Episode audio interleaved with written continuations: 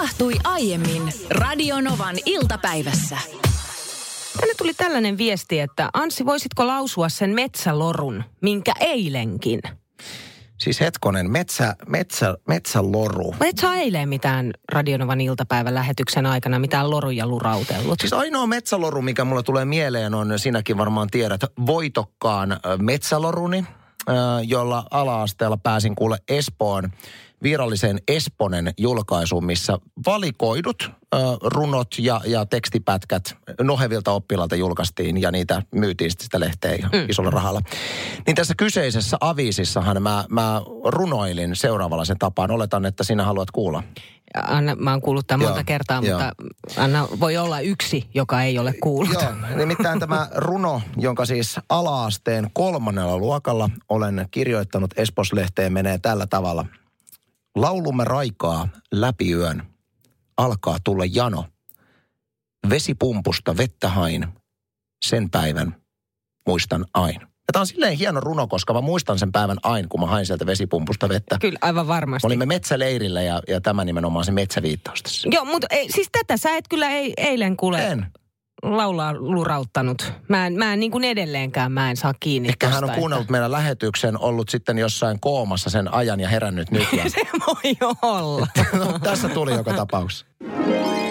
Meillä on muuten semmoinen jännä juttu tässä meidän ohjelmassa, joka ehkä kertoo myöskin meistä jonkun verran, että mitä meillä on tapahtunut tässä vuosien varrella. Niin jos joku kysyy meiltä, niin kuin usein kysytään täällä, että mistä te Anssi ja Niina puhuitte eilen lähetyksessä? Me ei ikinä muisteta. Se oikeasti me ei muisteta, koska tämä vaan menee näin. Ja meillä on tuli tuossa aiemmin kysymys, että eilen lähetyksessä on tullut joku metsäruno. Metsäloru, Et minkä sä oot? Anssi nimenomaan eilen lau- lurauttanut. Ja et, et, et saisiko sen uudestaan. Joo. Mä sanoin, että me ei oikeasti muisteta mitään tuommoista hetkeä. Ja se on jännä re- responssi, mikä sieltä on nyt kuuntelijalta tullut. Ihan valtava määrä viestejä ja spekulaatiota siitä, mistä tässä on oikein kyse.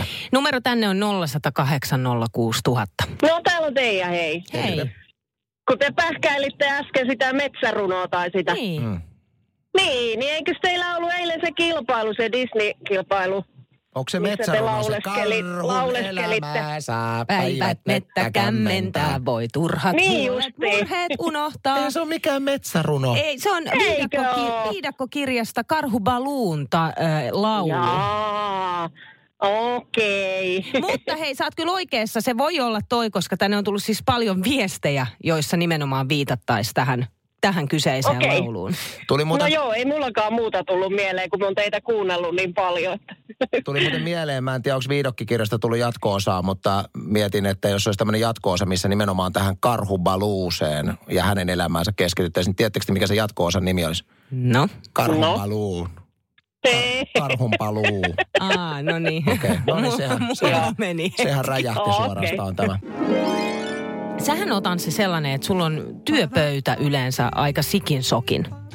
Hei, niinhän Siellä on, sitä, siellä on niinku kaikkea. niinhän sitä sanotaan, että ihmisen työpöytä on niin kuin hänen mielensä. Minulla se on sikin soki. Mä kuule löysin Me Naisista tällaisen artikkelin, missä ammattijärjestäjä Ilana Aalto kertoo tällaisen kolmen vaiheen niksin ö, niille ihmisille, jotka haluaa saada tasot pysyvästi siistiksi. Eli tämä on nyt se kanssi sulle, ehkä hyvä niksi se, sekä sitten kaikille muille tällaisille sottapytyille. Eli siis kolmevaiheinen vinkki jo, nimenomaan näille henkilöille, jotka ei halua sellaista niin kuin pikasta hätäsiivousta, vaan tämä on niin kuin pysyvä, sitten pitkäjaksoinen. Ensimmäinen on, että aloita ensinnäkin yhdestä kodin tasosta. Tämä ei tarvitse olla pelkästään niin kuin työtaso. Kannattaa pohtia, että mitä sille tasolle on kertynyt, minkälaista tavaraa ja miten se on sitten lopulta siihen päätynyt. Eli ta- kannattaa tarkkailla niitä omia ja sitten perheenjäsenten tai työkavereiden toimintatapoja. Ja mitä tapahtuu, jos sä esimerkiksi selaat lehteä, niin mihin sä laitat sen? Laitat sä sen ö, lojumaan siihen sohvapöydälle vai palautat sä heti sen paikalleen? Eli onko sille tavaralle oma tällainen säilytyspaikka? Joo. Sitten toinen on, että keksi mahdollisimman helppoja tällaisia säilytysratkaisuja. Tämän Aallon mukaan me ollaan pohjimmiltaan aika laiskoja ihmisiä. Eli jos tärkeiden papereiden arkistoiminen vaatii kumartelemista tai sitten tuolille nousemista, niin se on vaan yksinkertaisesti helpompi jättää tekemättä. Eli siellä ei kannata näitä juttuja arkistoida. Sitten kolmas kohta on, että kun sä oot raivannut tason tyhjäksi, niin vaali sitä tyhjää tilaa. Ja tämä on nyt ehkä sellainen kompastuskivi monelle. Eli sä voit vaikka liimata sinne postit lappuja muistuttamaan siitä, ettei sille tasolle saa kerryttää erilaisia tavaroita. Tätä asiaa voi katsoa muutamalta katsontakannalta. Aloitetaan kehityskohdastani, joka on nimenomaan kodin, kotini tasoille kerääntyvä krääsä. Meillä on äh, keittiössä tämmöinen design-hylly ja vaimoni ikä, ikuinen murhe on se, että mä kasaan kaikki ma- mahdolliset, tiedätkö, lasten väriliidut ja avaimet ja, ja mitä nyt ikinä löytyy. Mä laitan aina ne siihen hyllylle, kun mä en sillä hetkellä keksi niille paikkaa. Tämä on selkeästi semmoinen, mihin mä halusin löytää ratkaisun, koska en minäkään siitä sotkuisuuden ilmapiiristä tykkää. Toinen puoli, työpöytä työpaikalla. Mä olen edelleen sitä mieltä, että minulla pitäisi saada luovan työntekijänä olla täällä oma sotkuinen työpöytä, jossa minä niin kuin tiedän, missä ne asiat on. Ja, ja joskus oli tämmöinen tutkimuskin, että itse asiassa sottainen työpöytä voi olla niin kuin luovuutta edistävä tekijä. Tässä täytyy nyt sanoa, että nyt kun meillä on remppa käynnissä firmassa, niin meillä ollaan siirrytty jo semmoiseen systeemiin, missä yhdelläkään työntekijällä ei ole omaa työpöytää, vaan kaikki täällä olevat pöydät on kaikkien yhteiskäytössä. Niin tämähän tietyllä tavalla niin kuin tekee mahdottomaksi sen, että minulla on oma sotkuinen työpöytä, jossa minä tiedän, missä tavarat on. Että täällä on vähän niin kuin pakkokin oppia. Mm, niin ja ei ole niitä sellaisia niin kuin turhia tavaroita mm. sit siinä kohtaa. Mutta toi, että kiinnittää huomiota siihen, että laskee aina yhdelle tasolle kaikkea, kuin että veisi ne omalle paikalleen. Niin mä tein sell- sellaisen ratkaisun, kun meillä oli eteisessä semmoinen äh, tumma, ei niin kauhean korkea talonpoikaiskaappi sillä lailla, että se, just, se oli ehkä niin kuin kasvojen kohdalla, nenän kohdalla se, että sä pystyit sinne laittaa just avaimet ja se, kaikki kirjekuoret ja laskut ja muut. Ja se näytti ihan hirveältä se taso aina. Niin mä yksinkertaisesti poistin sen kaapin sieltä eteisestä. Mä oon tehnyt sama. Joo, Meillä mua- on monta siis- kaappia poistettu jo. Siis meillä on ihan tyhjä melkein. Kun... Mutta siitä mä huomaan sen, että koska nyt sitä kaappia ei ole siellä, niin sitten mä etin uuden tason ja nyt se on pienon päällä. Sinne me laitetaan avaimet, aurinkolasit, laskut ja muut vastaavat. Eli mun pitää poistaa nyt se pienokin jonnekin. Ja mä ymmärrän, että pointtina on se, että joka ikisellä tavaralla, minkä sä omistat, pitäisi olla paikka, mihin ne kuuluu. Mutta mä en ole ainakaan elämässäni päässyt pisteeseen, että mä osaisin jokaista tavarasta, mikä mun käteen osuu ja mä haluan siitä päästä eroon. Että mä tiedän, mikä on väriliitujen virallinen säilytyspaikka, kun perhana soikoon se vaihtuu. Välillä ne on jossain yhdessä hyllyssä ja välillä ne on tuolla ja et en minä tiedä. Kai siinä on alkuun se, että pääsee sellaiseen rytmiin, niin sitä yksinkertaisesti vaan pitää tietoisesti sanoa itselle, että nyt mä vien tämän tavaran paikoilleen. Ja jollei sille ole oikeaa paikkaa, niin keksii sen oikean paikan. Että se on joko vetolaatikko, missä ne väriliidut on aina. Mä epäilen, että mun elämä tulee menemään hamaan kuolemaani saakka niin, että mä en tule ikinä oppimaan tota. Mulla- Ajattele, miltä sun oma hauta-arkku näyttää. Sulla on Se siellä ihan hirveästi Mä otan-. Mä otan kaikki mun rakkaat romut sinne hauta-arkkuun ja kukaan ei tule niihin puuttumaan. Ne on minun romujani.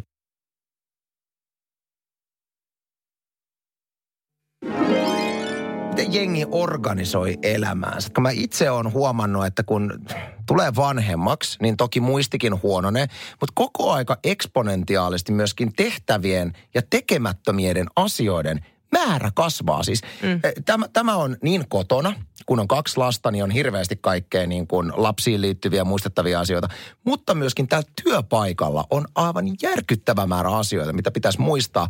Ja mä en ole löytänyt semmoista toimivaa tapaa siihen, että mä pystyisin muistamaan aina, mitä pitää tehdä. Meillähän on täällä esimerkiksi meidän esimies on niin sanottu postit-lapputyyppi. Hänellä on koko työpöytä täynnä postit-lappuja, joista hän aina kun hän on tehnyt sen, ottaa sen postit-lapun pois, heittää sen roskiin ja, ja näin. Ja se vaikuttaa hirveän toimivalta. Mm. Yksi sellainen, mä itse oon aika järjestelmällinen ja aina ajoissa ja muistan kyllä kaikkea tehdä, mutta mä oon naimisissa ihmisen kanssa, jolla on aivan lahopää, unohtelee asioita ja joutuu oikeasti niin tekemään töitä sen eteen, että muistaa ja pystyy laittamaan sen oman päiväjärjestyksensä sellaiseksi, että kykenee suoriutumaan siitä. Niin hän on keksinyt tällaisen, että illalla käy läpi sen seuraavan päivän jutut. On se sitten niin kuin työhön liittyviä, lapsiin liittyviä, pitää mennä lääkärissä käymään tai viedä harrastuksia, aikatauluttaa sen. Ja niin, että kirjoittaa lapulle suoraan, että mitä kaikkea, missä järjestyksessä. Ja se odottaa sitten keittiön pöydällä aamulla, kun herää. Ja siitä sitten, että sä, sä kuljetat sitä koko aika mukana, niin sä tiedät, että mikä on aina seuraava juttu, mikä pitää muistaa. Mä tykkään tuosta lappuajatuksesta. Se on vähän sama kuin postit lappu, Joo. mutta toi niinku tavallaan, että ne ei ole mihinkään kiinni liimattuja, vaan ne kulkee mukana. Mä tykkään sit sen takia, koska mä väitän, että ratkaisu ei ole siinä, että on joku asia, mikä saa sut muistamaan, mitä sun pitää tehdä. Se ei vielä tarkoita, että sä teet ne asiat. Mm. Koska mulla on usein esimerkiksi semmoinen tilanne, että mä kyllä muistan päivän pitää, ai niin, mun pitäisi sekin tehdä. Mutta se ei muutu toiminnaksi. Ja jotenkin kaipaa, että olisi just joku semmoinen konkreettinen asia, joka olemassaolollaan muistuttaisi mua siitä tekemättömistä asioista niin kauan, kunnes mä konkreettisesti rypistän sen ja heitän esimerkiksi roskiin. Ää, Mä tiedän, että on olemassa tämmöisiä kännykkäsovelluksia, jotka auttaa tähän. Mä katsoin App Storessa on ainakin iPhoneille tämmöinen kuin Task Manager, Daily Organizer, johon sä voit syöttää erilaisia asioita ja sä kuittaat siitä kännykkäsovelluksesta, kun se on tehty. Ja sitten se muistuttaa myöskin, että muistathan tehdä tämän. Ja sitten pystyt tekemään prioriteettitasoja, että onko se niin kuin punainen prioriteettitaso, keltainen vai vihreä. Ja se sovellus osaa myöskin järjestellä niitä niin kuin prioriteettitasojen mukaan. Mä tykkään tavallaan myöskin tästä tekniikan mahdollisuudesta. Kun sä tykkäät, sä oot just tollanen. Mutta mm. itse asiassa mä keksin just, miten toi viedään seuraavalle asteelle. Kerro. Miten tulee se, että äh, sä et vaan sivuuta sitä asiaa, vaikka sun sovellus ja kännykkä muistuttaa siitä. kun sä laitat sinne sun sovellukseen kaikki nämä, mitä sun pitää muistaa, ja on se sitten millä värillä tahansa, että mitkä on niinku ykkösjuttuja ja niin poispäin. Mutta joka kerta, kun sellainen lähestyy, vaikka 15 minuuttia ennen joku tapaaminen, joku asia, mikä sun pitää tehdä, sun puhelin soi. Ja siellä ihminen muistuttaa sua. Ehkä kenties alkuun silleen, että joo hei, mu- vi- 15 minuuttia aikaa. Siihen mennessä sun täytyy tehdä tämä juttu, että muistathan sä. Sitten sä Toi siirrät sitä hyvä. ja siirrät, kunnes sun luuri alkaa soimaan uudestaan silloin, kun se on tehty. Niin sä tiedät, että äänensävy alkaa jo vähän kiristymään, hei, kello on nyt sen verran, että voitko tehdä tämän. Ei. Ja sitten kun se lähtee sen yli, niin tämä henkilö, eli robotti, eli joku, kuka siellä ikinä onkaan, sä saat itse valita sen äänen. Onko se niin kuin nalkuttava tyyppi Ei. vai onko se lempeä äidin ääni vai onko se, tiedätkö, mitä se on. Niin se soittaa niin kauan sulle ennen kuin sä oot tehnyt sen asian. Tiedätkö Niina, tässä sun ideassa, siis kun sä aloit kertomaan, niin mä olin jo silleen, että vitsi, tää on makea. Mutta se muuttui surkeaksi ideassa siinä vaiheessa, kun sä toit ton vaimo-aspektin. Ai oikeesti? Koska noinhan juuri vaimo toimii. Miksi et saa? Sun pitäisi tehdä se ja se ja se. Ja sitten mä huomaan, että mitä mun aivoissa tapahtuu. Mulla aletaan nalkuttaa. Kaikki menee pois päältä. Okei. Joten mä tykkään tuosta soittoajatuksesta, mutta semmoisella twistillä, että loppuun saakka se on ystävällinen ja kunnioittava, eikä syyllistä. Ja niin, mutta mitäs jos se onkin äh, sillä tavalla, että sä saat itse valita sieltä, mikä toimii parhaiten, koska jollekin taas voi toimia nimenomaan se vaimon nalkutus, koska muuten ei tapahdu mitään. Mulla tai vois- jollekin voi toimia, tiedätkö, niin kuin, että oman äidin ääni soittaa Anssi.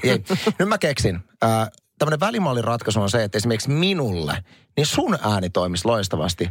Ei varmasti Kyllä, kyllä toimi. toimisi, koska sun muistuttamiset, joskin ne on myöskin välillä ärsyttäviä, mutta ne ei sisälle sitä ärsytyksen tasoa, mikä oman vaimon muistuttamisessa on.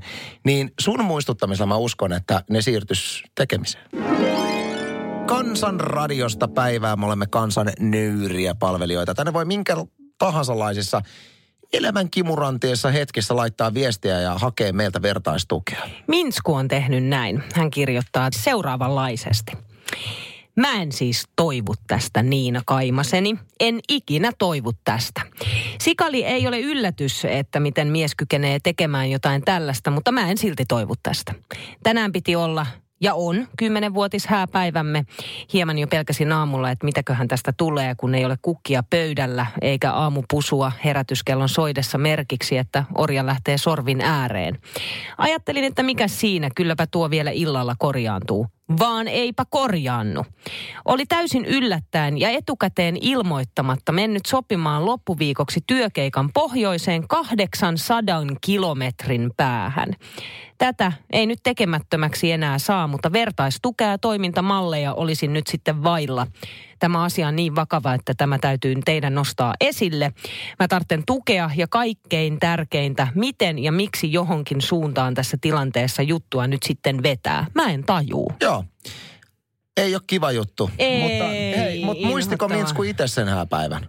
Oliko hän ensimmäisenä miehelleen, kun hän vielä... No siis muisti, muisti, mutta selkeästi Minskun, tämä on nyt tämä tyypillinen. että miehen että, pitää muistaa, mutta naisen ei pidä Joo, muistaa. No tässä koska... on nyt selkeä tämä asetelma, että aamulla sitten vähän testataan, että aa okei, ei tullut aamupussa, aa okei, ei Niin. keittänyt kahvia valmiiksi.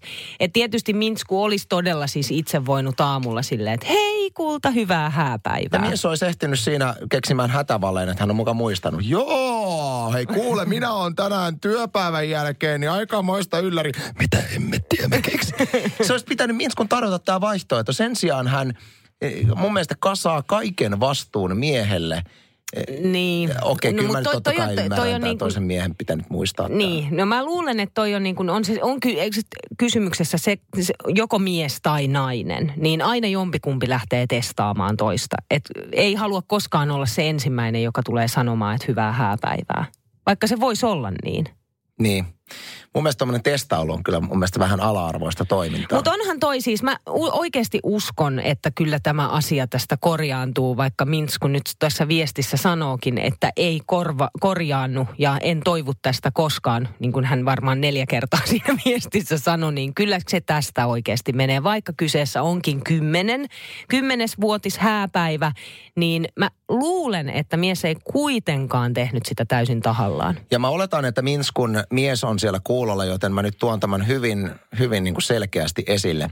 Tässähän varmasti on kyse siitä, että tämä 800 kilometrin päähän suuntautuva työmatka on ihan jotain muuta kuin työmatka. Hän varmasti suunnittelee jotain isoa yllätystä, joka on tulossa loppuviikosta, eikä sitä niin Minskun mies. Tai sitten hei, Minskun mies saattaa sieltä tien päältä hoitaa asioita sillä tavalla, että Minsku tänään illalla ovikello voi soida, siellä voi olla kukkalähetystä tai ruokakorja, mitä tahansa. Että tässä nyt niin kuin kello 16.39 täällä vollotetaan kuule va- valtakunnassa radiolähetyksessä, kun ei ole vielä kello 24 illalla tullut, jolloin tavallaan virallisesti tämä peli on close. Niin ajattele Minsku, jos siellä vaikka kun yhtäkkiä nostat sohvatyynyä tai huomaat yhtäkkiä jotain rasiaa pöydällä tai muuta, siellä onkin joku koru. Ja se on lahja. Ja se on hyvin todennäköistä. Ja nyt, jos kukaan tuntee Minskun miestä, ilmoittakaa hänelle välittömästi. Vielä kerkee reagoida. Heippode trallallei. Vai he kerro, sä oot suomenruotsalaista ympyröistä, niin miten se menee se ruotsalainen leppoisa huoleton tervehdys, mitä suomenruotsalaiset aina nähdessään merimies. Tseenare. Eikö se ole heippode trallallei? No ei kai ne nyt Eikö sano toistille merimies? heippode trallallei. Siis keskimääräinen suomenruotsalainen valkaistussa hampaissaan, merimieslakissa, Helly Hansen takkikentissä, se Vilponen. Niin. Tervehtivät toisen heippode trallalle. Ei varmasti. Sä oot jotain Suomen- suulsiidania nyt mennyt katsomaan. Jos siellä on että joku nyt- suomenruotsalainen, joka ei kuuntele Radio Extremeä, niin tota, voisi kommentoida. Että tästä Ei, ei, voiko- tseenare, tseenare. Onko se Tjenare Tjenare? Niin, tjenare, No, tjenare. kaikille, jotka siellä on. Ne itse asiassa ne poistui just viimeis, viimeisetkin. Mutta Ja ensinnäkin, siis mikä mä oon suomenruotsalaisesta? sähän oot suomenruotsalaista piireistä. No enhän mä Oothan. oo. No enkä oo. Lurens back. Eikö teillä ole rapukestit joka toinen viikko? Se on ihan totta No niin. kyllä. Mutta siellä ei yhtään ainuttakaan suomenruotsalaista ole muuta kuin Lore. Onko muuten Se meillä aina. loppuu lähetys 55 minuutin päästä? Oliko toi huvijahti tuossa, niin oliko se sua tulossa hakemaan? oli, oli, ja se vie mut oikealle jahdille. No niin. Tapahtui aiemmin Radionovan iltapäivässä.